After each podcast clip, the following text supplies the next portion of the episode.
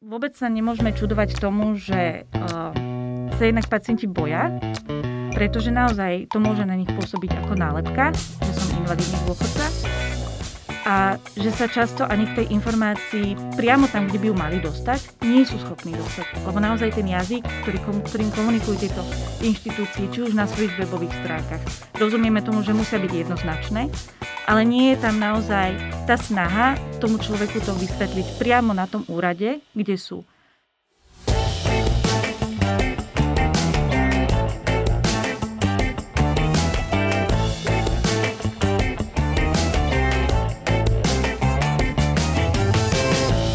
Počúvate Profesia v praxi. Ahojte, počúvate Profesia v praxi, prípadne nás pozeráte ako video na YouTube. Ja som Nikola Richterová. Dnes sa budeme venovať téme, ktorá je v našej spoločnosti naozaj veľmi dôležitá a pravdou je, že ľudia sa jej často začínajú venovať až vtedy, keď sa im podobná vec udeje. Môžeme si predstaviť, že ste úspešný človek vo firme, máte rozbehnutú kariéru, no zrazu príde choroba, s ktorou ste nepočítali, čo vás, čo vás núti dať prioritu práve jej a nie svojej práci. Na Slovensku preto existujú občianske združenia ako je Lymfoma a Leukemia Slovensko, ktoré pomáha ľuďom s rakovinou krvi a dnes sa v tomto podcaste budeme rozprávať s Adrianou Školníkovou a Miroslavou Feveneš z tohto združenia. Ahojte. Ahoj. Ahoj. Tak na úvod by som vás poprosila tak trošku predstaviť, že čo vlastne vy robíte vo vašom združení a komu sa venujete. Uh, tak môžeme to zobrať v takom ušom slova zmysle aj v takom širšom slova zmysle. V tom ušom slova zmysle úplne naj, naj, najúžší kontakt máme asi s pacientami. To znamená konkrétne s človekom, ktorý, ktorému je diagnostikované to ochorenie, ktorý prechádza tým ochorením. Veľmi blízko k týmto pacientom sú jeho blízky, jeho rodina, takže to bude asi tá najúžšia skupina.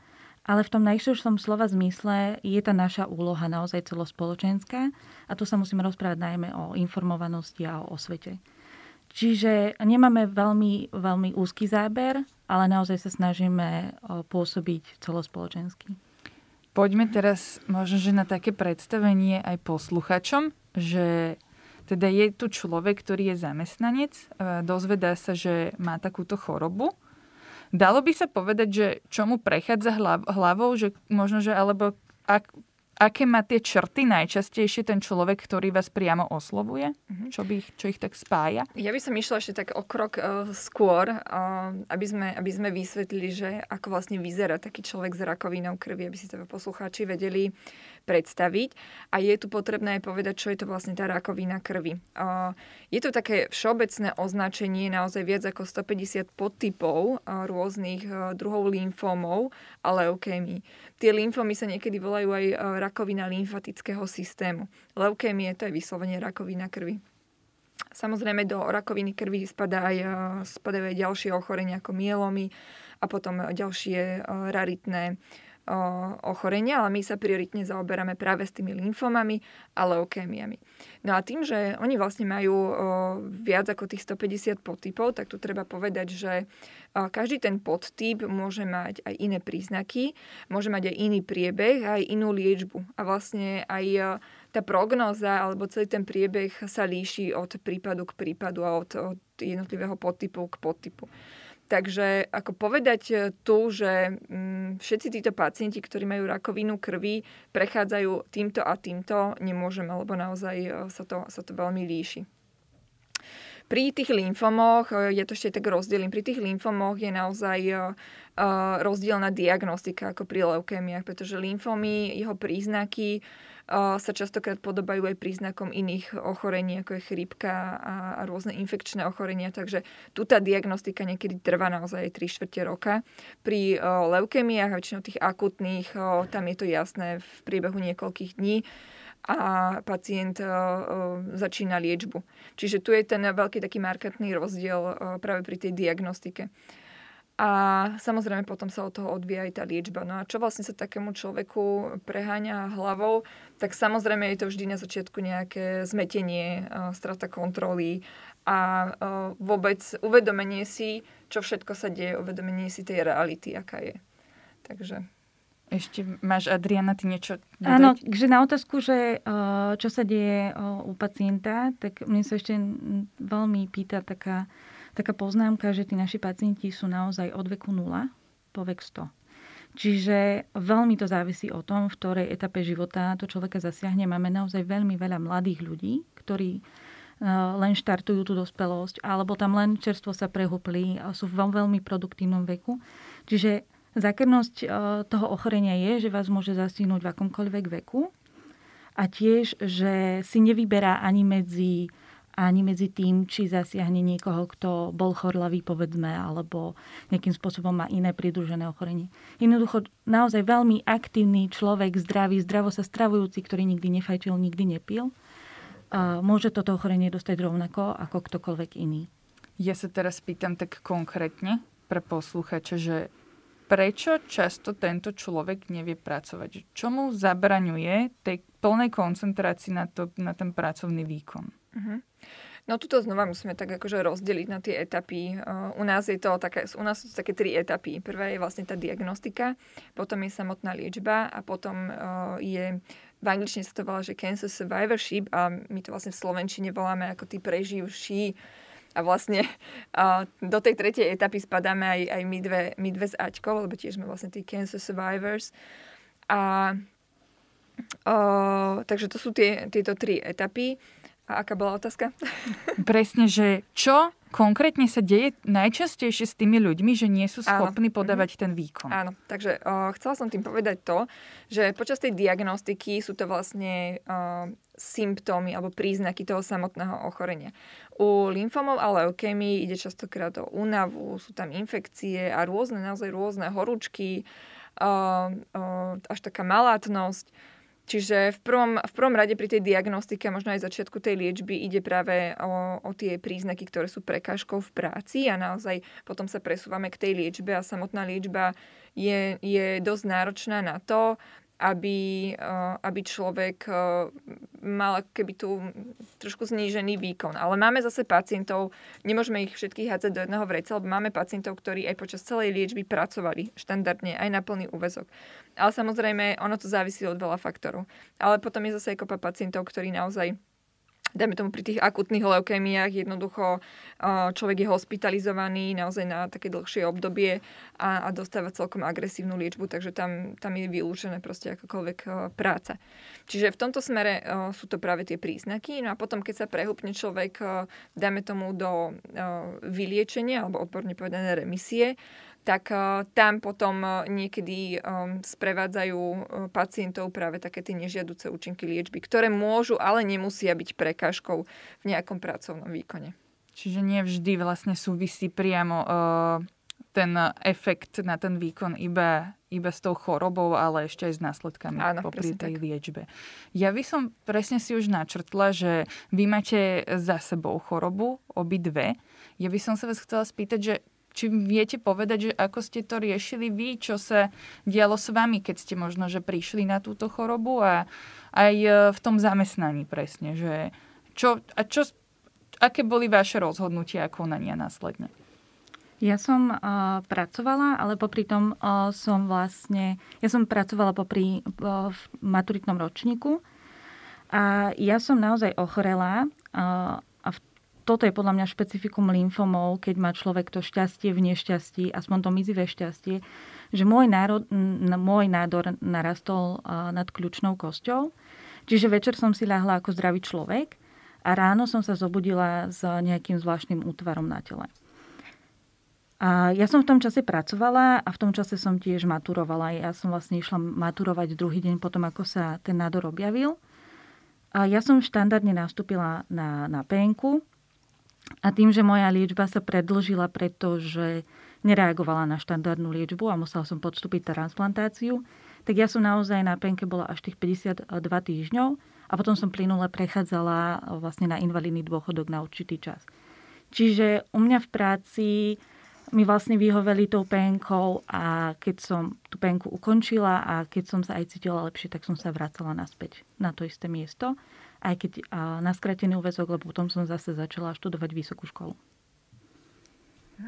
Môj príbeh je trošku iný, lebo ja vlastne som vyliečená alebo v remisii už 16 rokov.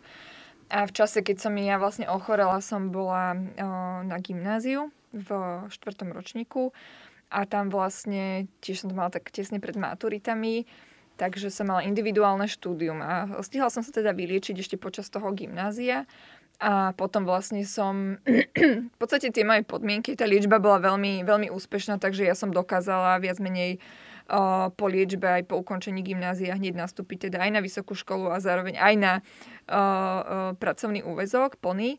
Takže cítila som sa dobre, bolo to všetko v poriadku, takže som zvládala teda naraz aj, aj plný úvezok, aj školu. Však tá zmena uh, prichádzala postupne, teda keď uh, ja som matka dvoch malých detí a až teraz po naozaj po toľkých rokoch, dajme tomu po tých desiatich rokoch, začínam cítiť, že sa mi to nazbieralo ako keby aj ten úbytok trošku tej životnej energie z tej liečby, aj samozrejme tie materstva vyčerpajú človeka, takže teraz až začínam pociťovať, že mám veľký deficit vlastne takej tej energie životnej. A uh, tu chcem povedať, že uh, takýto vzorec v podstate nám ukazuje taký prieskum, ktorý si my robíme u nás v združení každé dva roky. Je vlastne súčasťou takého globálneho prieskumu práve v takýchto organizáciách, ako sme my.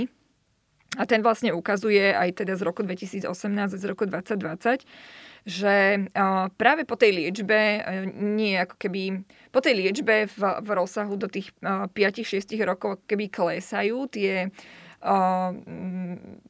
také nežiaduce príznaky, ale potom zase s narastajúcim obdobím, dajme to po tých 8 rokoch, znova začína príbúdať tých neskorých následkov liečby. Takže odzrkadlo je to vlastne aj, aj ten náš prieskum, ktorý hovorí, že vlastne až po tých 8 rokoch zvykne narastať tá, tá únava. Únava je, aby som to ešte dovysvetlila, únava je vlastne najtypickejší prejav či už aj príznakov samotného ochorenia, ale potom je aj najtypickejším nežiaducim účinkom liečby. To tiež vlastne vychádza aj z, naši, aj z našho prieskumu, aj z globálnych prieskumov. A o, treba povedať, že napríklad aj o, tie naše prieskumy vo väčšej miere na ne odpovedajú ženy. Čiže je to tam taký, taký spoločný príbeh, že vlastne aj mladé ženy, ktoré si prejdú takýmto ochorením a potom, dajme tomu, majú ešte tie detičky, tak naozaj sa potom tá únava kumuluje v priebehu naozaj tých niekoľkých rokov a môže to, a teda v mojom prípade určite to vedie k tomu, že um, už by som si netrúfla momentálne, hoci som proste mladý človek, na ten um, plný úvezok. Ja ešte, vy ste už aj spomínali vlastne aj tú penku, k nej sa ešte dostaneme. Ešte skôr ako teda si predstavíme teda človeka, ktorý možno, že je nútený teda prejsť na tú penku a osloviť zamestnávateľa, by ma zaujímalo možno, že to prijatie okolia.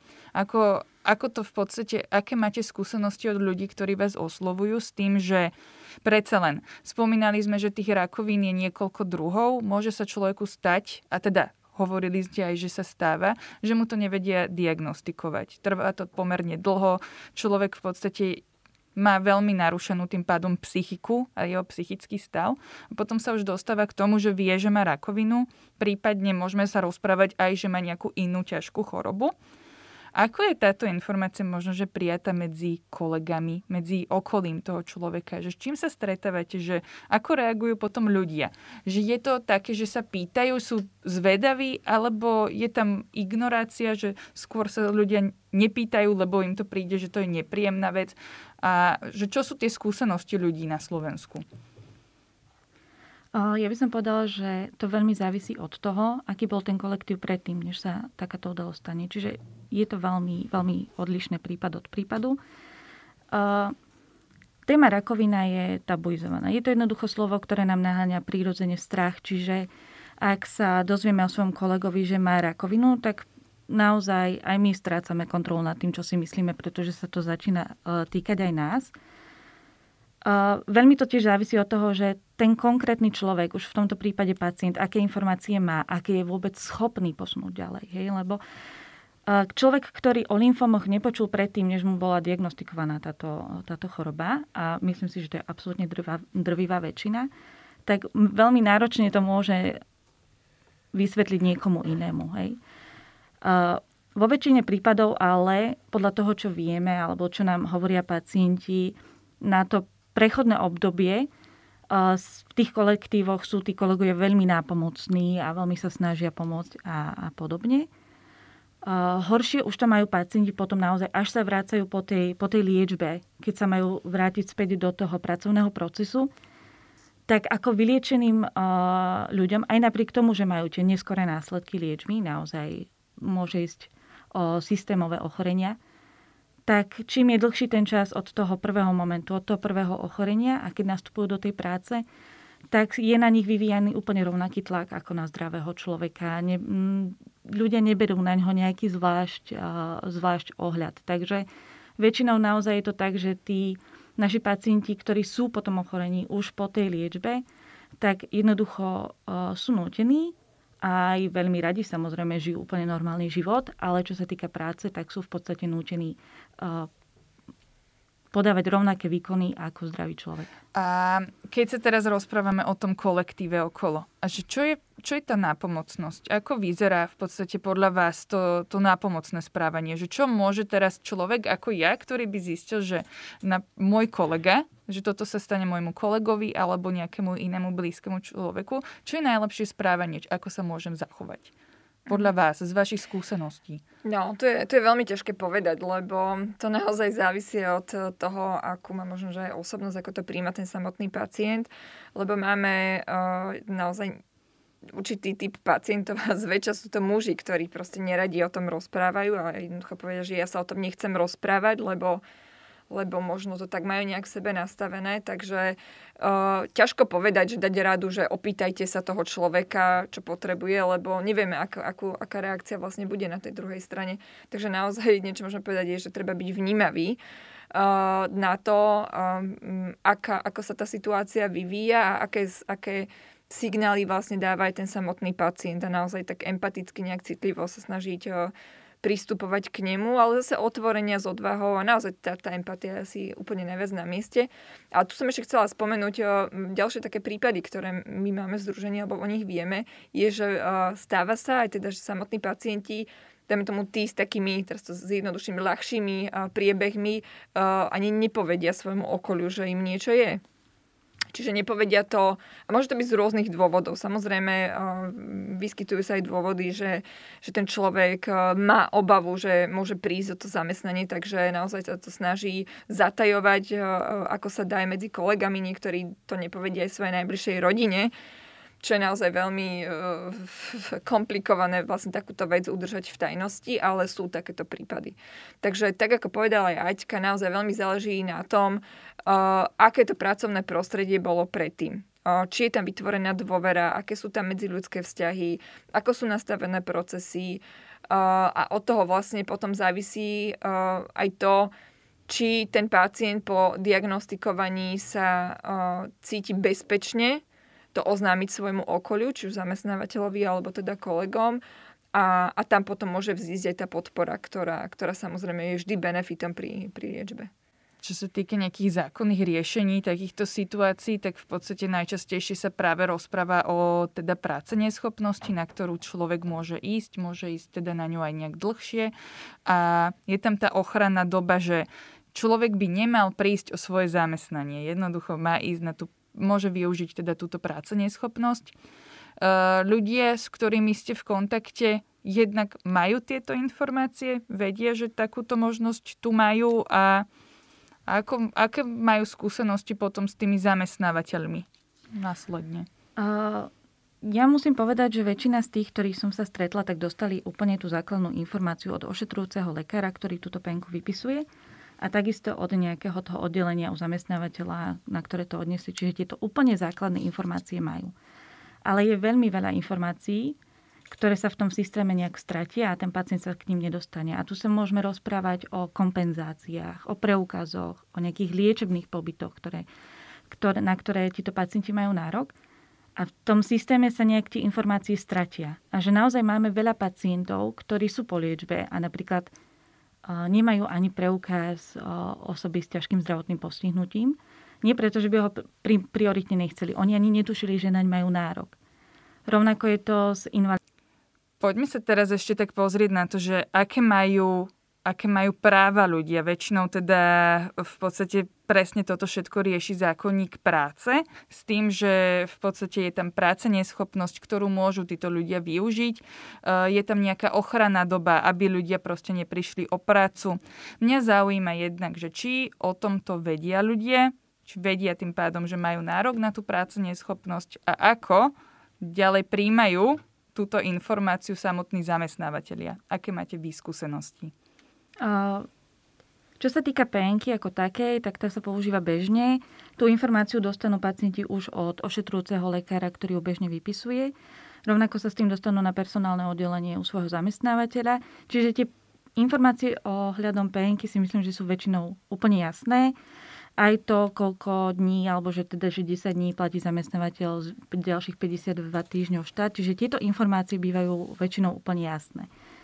Máme ale naozaj skúsenosti s tým, že veľmi veľa informácií sa v tom systéme akoby stratí, respektíve pacienti o nich nevedia.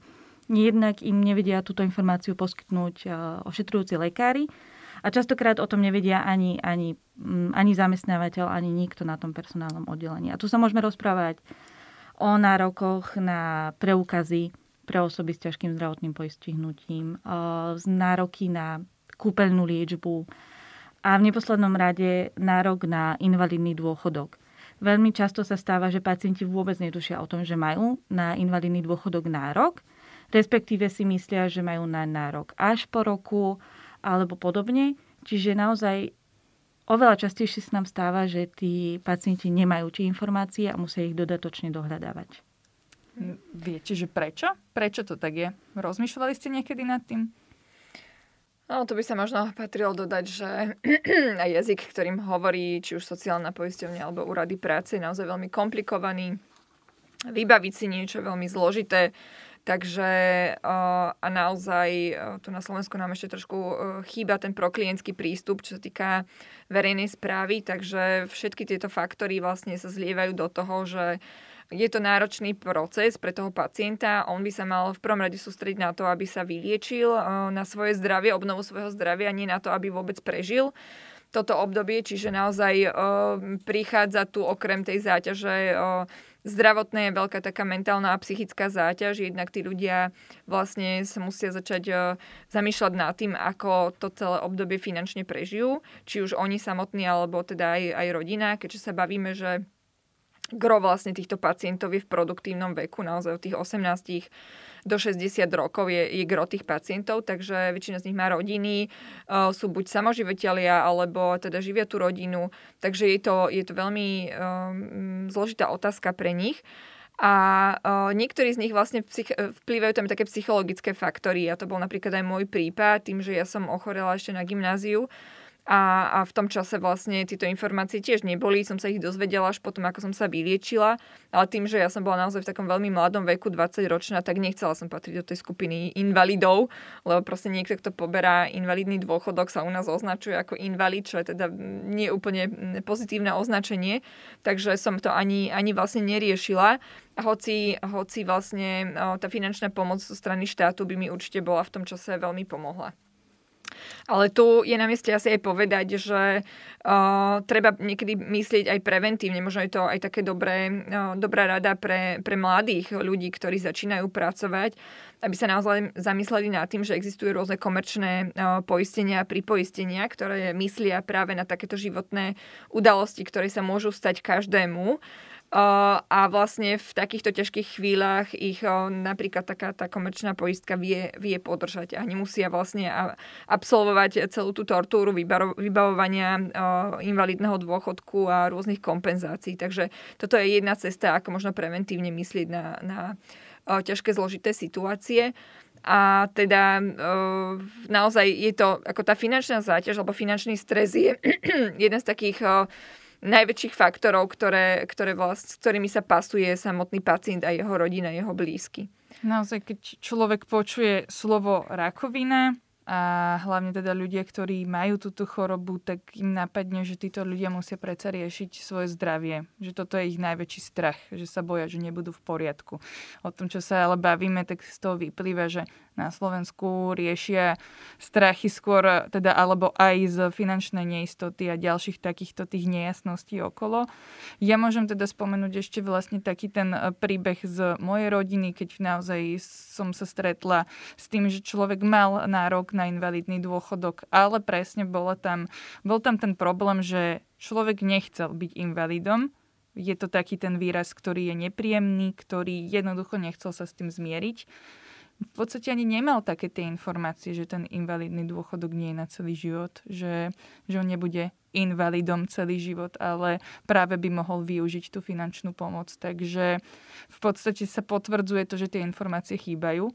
Uh, sú ešte možno, že nejaké veci, ktoré, ktoré, s ktorými sa často stretávate, čiže tie, tie ľudia nevedia, alebo teda dá sa povedať, že najčastejšie sa to týka možno, že práve týchto úradníckých, uh, úradníckých vecí? Podľa mňa ten problém je tak širší, už len v základe, že my ako spoločnosť, ako zdravá spoločnosť, keď sa dozvedáme o nejakých sociálnych veciach, tak v princípe sa rozprávame hneď o veciach, ktoré nefungujú, o nejakom nefunkčnosti, o nejakých príspevkoch, ktoré niekomu nepriznali, o ľuďoch, ktorí musia s úradmi bojovať a podobne. To sú informácie, ktoré dostávame bežne.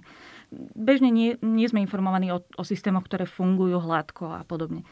Uh, je to veľmi často a ja sa tým ľuďom vôbec nečudujem, že naozaj sú zľaknutí tých, eh, tých inštitúcií. Ten jazyk je veľmi komplikovaný. Keď sa rozprávame o invalidnom dôchodku, tak sa, dostaneme, eh, tak sa pacienti dostanú k posudzovaniu toho zdravotného stavu na základe percentuálnej miere poklesu zárobkovej činnosti podľa druhu zdravotného postihnutia orgánov a systémov. Ja to musím prečítať, pretože uh, aj podľa mňa je naozaj ten jazyk veľmi ťažký, veľmi komplikovaný a ľudia sa toho musia báť.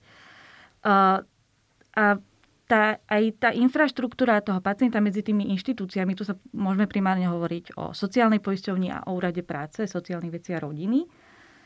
A aj ten jazyk a aj tie, aj tie označenia, ktoré tieto dve inštitúcie o, používajú, sú podľa môjho názoru niekedy úplne nejedno, nejednoznačné, sú ťažké. Ja napríklad spomeniem, uh, ako hodnotia osobu uh, s ťažkým zdravotným postihnutím úrad práce vydáva preukaz pre osoby ZTP. Uh, rovnaký úrad môže poskytnúť nejaké povedzme, dotácie alebo nejaké kompenzácie týmto osobám, ale na trhu práce sa za, uh, za ťažko zdravotne postihnutého považuje invalidný dôchodca, čo je vlastne štatút, ktorý dostane v sociálnej poisťovni. Ale, ale ten svoj vlastný štatút osoby s ťažkým zdravotným postihnutím za ZTP v prípade práce a tých vecí, ktoré prichádzajú s prácou spojené, nepovažuje. Čiže aj úplne základné veci, základné charakteristiky, základná naozaj tá infraštruktúra toho pacienta medzi týmito dvoma inštitúciami je veľmi komplikovaná, veľmi náročná. A ja vôbec sa nemôžeme čudovať tomu, že uh, sa jednak pacienti boja pretože naozaj to môže na nich pôsobiť ako nálepka, že som invalidný dôchodca a že sa často ani k tej informácii priamo tam, kde by ju mali dostať, nie sú schopní dostať. Lebo naozaj ten jazyk, ktorý, ktorým komunikujú tieto inštitúcie, či už na svojich webových stránkach, rozumieme tomu, že musia byť jednoznačné, ale nie je tam naozaj tá snaha tomu človeku to vysvetliť priamo na tom úrade, kde sú. Je tam veľa chýb aj v termínoch, že naozaj pacienti sa snažia stihnúť nejaký termín na to, aby si mohli otvoriť nejakú živnosť, na ktorú majú nárok. A teraz konečne prejdú celým tým procesom a postavia sa naozaj s tým, že už majú ísť na nejaké školenie. A to školenie bohužiaľ začalo dva dní predtým. A teraz musia opäť pol roka čakať. Čiže naozaj sú tam, sú tam problémy. Jednak v tom, že tie procesy uh, sú komplikované, že im tí pacienti nerozumejú a že im ich nemá kto dať. Kto ošetrujúci lekár alebo onkológ, tam proste nie je niekto, kto by im mohol podať tú jasnú informáciu. Čiže komunikácia, málo informácií. Určite. No a potom je tam ešte taký e, jeden aspekt e, toho TZB alebo invalida je, že ľudia sa, teda pacienti sa boja, že keď dostanú takýto status e, teda človeka na invalidnom dôchodku alebo človeka TZP, a chcú sa zamestnať, tak samozrejme je to, je to taká vec, ktorú musí človek oznámiť zamestnávateľovi. A tu vlastne prichádza taká obava, že dobre, akože kto ma zamestná, keď ja som TZP. Tam naozaj je, je veľa takých e, ešte stigiem, by som povedala, a, a predsudkov na, uh, v spoločnosti, teda aj na obidvoch stranách, aj, aj na strane pacientov, aj na strane zamestnávateľov. Teda, že človek, ktorý je TZP, tak naozaj so sebou nesie nejaké komplikácie, čo, čo teda nie je, nie je pravda, všetko sa dá manažovať. Otázka je, ako je na to pripravený uh, a ako flexibilný je pracovný trh, ako sú nastavené tie legislatívne podmienky. Bohužiaľ, u nás tie legislatívne podmienky Uh, sú také, také veľmi, um, veľmi úzke a uh, pozerajú sa len na taký jeden druh ako keby ľudí z TZP. A u nás je vlastne možnosť otvoriť si buď nejakú chránenú dielňu alebo chránené pracoviska.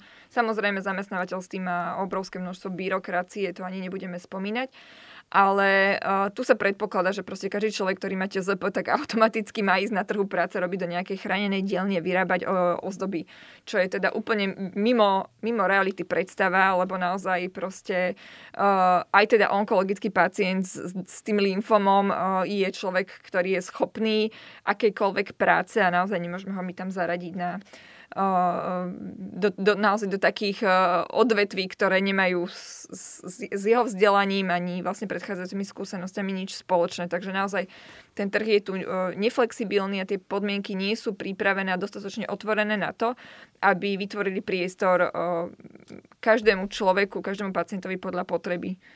My sme sa o tomto presne na túto tému rozprávali aj v podcaste s Jankou Podlesnou, CSR e, manažerkou profesie, ktoré sa dlhodobo presne venuje zamestnávaniu ľudí, ktorí majú nejaké zdravotné znevýhodnenie. Presne poukazuje na to, že koľko je takýchto prípadov a že ty jednoducho tam potrebujeme taký ten e, individuálny prístup, ktorý aktuálne na trhu práce nie je. Keď už sa rozprávame o tých individuálnych prístupoch, poďme teraz sa dostať uh, vlastne uh, ďalej, keď človek prejde liečbou, ktorá bola úspešná, vracia sa uh, teda na trh práce, vracia sa k svojmu zamestnávateľovi. Aké majú títo ľudia potom skúsenosti? Očakávajú od nich tých zamestnávateľia možno, že to, že ten človek bude úplne rovnaký ako vtedy, keď ešte chorobu nemal? Uh, Neviem celkom určite povedať, že čo očakávajú zamestnávateľia. Máme, ak máme informácie, tak iba od pancitov, ktorí sú ochotní o nich hovoriť. Na jednej strane sú teda takéto, takéto kvalitatívne dáta, potom na druhej sú teda štatistiky, ktoré používame. Väčšina pacientov chce byť úplne rovnaká, ako boli predtým, respektíve chcú sa vrátiť úplne do normálneho života a veľa pacientov je toho aj schopných. Naozaj, že to zotavenie je veľmi rýchle vracajú sa späť do bežného života, vracajú sa do toho zamestnania. Veľmi často sa nám stáva, že naozaj tá liečba prinesie tie následky a veľmi často sú to práve neskoré následky liečby. Hej, že povedzme 8-9 rokov po liečbe. A tam už na tých bývalých pacientov nikto nejako špecificky, pokiaľ samozrejme nejde o o nejaké úplne špecifické pracovné prostredie, o nejakého naozaj filantropického zamestnávateľa. Uh, väčšina pacientov popisuje, že je na nich vyvíjaný úplne rovnaký tlak alebo úplne rovnaké, musia podávať úplne rovnaké výsledky ako zdraví ľudia. Uh-huh. To by som ešte doplnila možno také práve tie štatistiky z nášho, z nášho prieskumu, ktorý hovorí vlastne, že uh, až cez 50% opýtaných malo aj vlastne po odznení tej liečby malo vlastne problémy teda so zamestnaním v zmysle, že ho museli úplne zastaviť, respektíve museli zmeniť zamestnanie alebo zmeniť aspoň pracovné podmienky. Čiže naozaj 50% opýtaných u nás v prieskume sa toto týka. A tu je potom otázka, že čo s týmito ľuďmi, ktorí potrebujú zmeniť, buď, buď zmeniť pracovné podmienky, to znamená, keď napríklad sa rozprávame o tom takom najtypickejšom prejave alebo najtypickejšom o, neskorom následku liečby, ako je únava, ono je to vlastne už aj, je to vlastne už aj diagnoza, volá sa uh, uh, syndrom. syndrom únavy spôsobenej rakovinou alebo súvisiacej s rakovinou, že nie je to tá klasická únava, ako cítia bežní ľudia, keď proste robia nejakú náročnú činnosť, ale je to vyslovene chronická únava, ktorá je spôsobená alebo súvisí teda so samotným onkologickým ochorením. Tak tu vlastne nastáva otázka, že uh, ako vieme tie podmienky takýmto ľuďom upraviť. Niektorí z nich vlastne by možno potrebovali skrátiť úvezok, niektorí z nich by potrebovali ináč rozmiestniť pracovné hodiny, možno by potrebovali home office alebo nejakým spôsobom to upraviť. Časť tých pacientov vlastne si povie, že tak eh, mne tú chorobu privodilo moje zamestnanie, kde som mal stresy a vlastne som nebol s tým spokojný, tak ja ho chcem zmeniť a mne vlastne nevyhovuje ani tá profesia, ktorú som teraz robil. Takže tu je otázka rekvalifikácie, ako vlastne môžeme pomôcť takýmto ľuďom naozaj sa, sa rekvalifikovať. No a potom samozrejme je tá nejaké ďalšie percento ľudí, ktorí jednoducho už pracovať nemôžu a, a tu je zase otázka, ktorá je spojená aj s tým našim sociálnym systémom, je, že ako im naozaj zabezpečiť taký štandard života, ktorý uh, mali, proste tú kvalitu života, tak ako mali. Takže to sú všetko otázky, ktoré by mohla a mala riešiť aj naša teda legislatíva a aj by sa mali začať prispôsobovať zamestnávateľia na takéto miesta. Myslím si, že aj budú nútení, nakoľko vidíme, že aj vplyvajú tu ďalšie faktory starnutia obyvateľstva, naozaj, že tu chýba pracovná sila, takže prečo, prečo nevyužiť ľudí, ktorí naozaj chcú pracovať, len majú nejaké, nejaké zdravotné znevýhodnenie, prečo naozaj im nevytvoriť podmienky tak, aby boli plnohodnotnou súčasťou toho pracovného trhu. My keď sa aj rozprávame vlastne o rekvalifikácii, tak už aj tá má vlastne veľké nástrahy na Slovensku. Malo by, mala by sa skvalitniť e, skrátené úvesky, to je vlastne ďalšia téma. Vidíme, že zamestnávateľia, my to vidíme na profesii, že zhruba 10% pracovných ponúk ponúka skrátený úvezok na toto poukazuje veľmi veľa skupín ľudí, ktorí jednoducho si nemôžu uh, dovoliť vlastne ten plný úvezok, že naozaj by sa im to zýšlo. Uh, aktuálne je vlastne taká väčšia možno, že nádej aj v tom, že ten trh práce po roku 2020, ktorý jednoducho naozaj priniesol menej ponúk, čiže aj tie požiadavky firiem boli väčšie, lebo si mohli medzi uchádzačmi viac vyberať, tak dnes je tých ponúk naopak viac. Vidíme, že zamestnávateľia sa dostávajú do problémov, že nevedia nájsť tých ľudí tak kedy je vhodnejšia príležitosť, ako keď, eh, keď sa nepozrieť na toto práve teraz, eh, že tí ľudia by tu boli, boli by ochotní, ale jednoducho vedia, vedia pomôcť na skrátený úvezok. Chcem sa ale spýtať, že aké sú vlastne vaše skúsenosti s tým, že prichádza do firmy človek, ktorý teda prekonal toto ochorenie a teraz oznámi on, že chce skrátený úvezok. To, že jednoducho firmy nie sú úplne zatiaľ nastavené na to, aby prijali nových ľudí na skrátený úvezok je fakt, ale že ako sa vedia postaviť k človeku, ktorého už poznajú. Pracoval tam niekoľko rokov a teraz on si vyžiada ten skrátený úvezok. Čo hovoria vaše skúsenosti?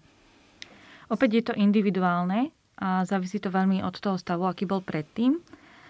A tiež závisí veľa na tom, že ako sa ten pacient cíti a čo potrebuje. Pretože ak sa rozprávame o skrátenom úväzku, tak sa následne musíme rozprávať o polovičných príspevkoch, o polovičnej, povedzme, rodičovskom príspevku, o polovičnom dôchodku.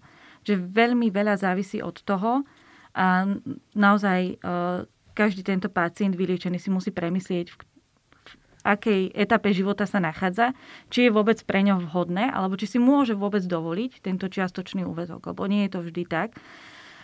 Bohužiaľ stáva sa nám, že naozaj ochorejú jednorodičovské rodiny, matky, ktoré ostávajú sami s deťmi a podobne. Čiže to je jeden problém, že či si ho vôbec môžu dovoliť.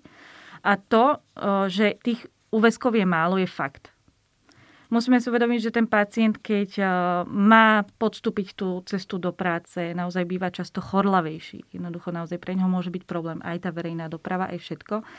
Bol by pre ňoho naozaj ten skrátený úvezok ideálny. Je otázka, či si ho môže dovoliť on.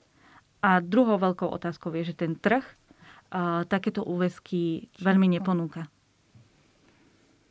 Máte ešte nejaké rady pre ľudí, ktorí sú teraz v takejto situácii, či už podstupujú liečbu, alebo sú v nejakej, v nejakej inej fáze aktuálne. Rady, ktoré možno pomohli aj vám, alebo by pomohli vám, keby ste ich vtedy vedeli, keď mhm. ste teda prekonávali toto ochorenie vy? Tak máme takú jednu univerzálnu radu a nezostať sám uh, v tej situácii a aj s tým ochorením, aj, aj celkovo. Uh, aj my v združení vlastne sme takým, vieme byť takým sprievodcom, či už diagnostikou, liečbou, ale aj potom tým obdobím, ktorý následuje po po liečbe a naozaj uh, tým, že my generujeme už skrz tých množstva pacientských skúseností uh, veľmi užitočné informácie, tak vieme naozaj toho človeka zorientovať, vieme ho proste možno niekedy je trošku uh, upokojiť a vieme byť takou podpornou barličkou pre neho počas, tej, počas toho, tej cesty.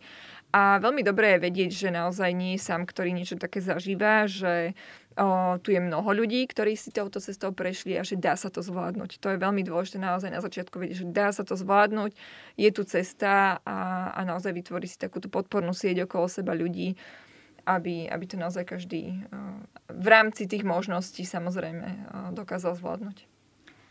Mm, ja súhlasím Mirkou s tým, že primárne si myslím, že ľudia by sa nemali ocitnúť alebo nemali by sa snažiť prejsť týmto ochorením sami, pretože rakovina krvi je naozaj to, je to beh na dlhú trať. Hej? Nie, je to, nie je to proste niečo, čo, eh, čo sa veľmi rýchlo skončí a zvládať to sám, zvládať nejakú štafetu sám je úplne zbytočné. Prídete a môžete prísť do cieľa len oveľa viac unavení. Naozaj um, aj tá naša služba, um, občianske združenie má 15 rokov. A to, ako vyzerá dnes, tak sa to kreovalo práve na tých potrebách, na tých, ktoré sme mali my ako pacienti, na tých, ktoré mali pacienti pred nami, na tých, ktoré majú teraz. Naozaj využívame rôzne analytické nástroje, aby sme zistili, čo sa tí ľudia pýtajú, čo sa pýtajú. Teraz aktuálne prechádzame najmä do online priestoru, čiže naozaj využívame nástroje, aby sme vedeli, čo sa pýtajú vyhľadávačov.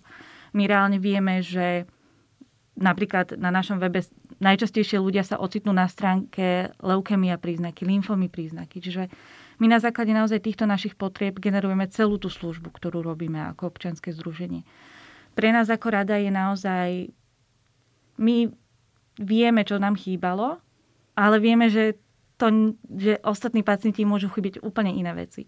Ale snažíme sa tomu prispôsobovať a určite im odporúčame, aby sa obrátili na pomoc, aby kľudne budeme radi, ak oslovia aj nás, aby, aby nezostali v, s tým ochorením sami, aj keď to môžu zvládnuť, len prídu unavenejší určite do cieľa.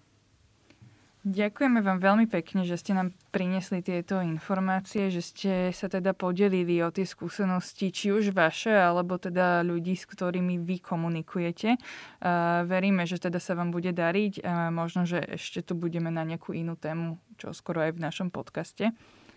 Uh, teda pripomeniem teda, že sme sa rozprávali uh, s Adrianou Školníkovou a Miroslavou Feveneš z občanského združenia Lymfoma a Leukemia Slovensko. Ďakujeme vám ešte raz veľmi pekne. Ďakujeme. Ďakujeme za priestor. Ďakujeme. A s našimi posluchačmi a divakmi sa počujeme pri ďalšej dôležitej téme, takže vychádzame každý útorok. Keď nechcete prísť o žiadnu novú časť, tak odporúčame, aby ste nám dali follow, či už vo vašej obľúbenej teda aplikácii, či už ide o Spotify, Apple Podcast. Nájdete nás naozaj všade a teda spolu s podcastami vychádza vždy aj video na YouTube. Majte sa zatiaľ. Zaujala ťa táto téma? Chceš vedieť viac? Nájdi si Profesia v praxi na Spotify, Apple alebo Google Podcast, daj nám follow a vypočuj si kedy len chceš všetko to, čo ťa zaujíma.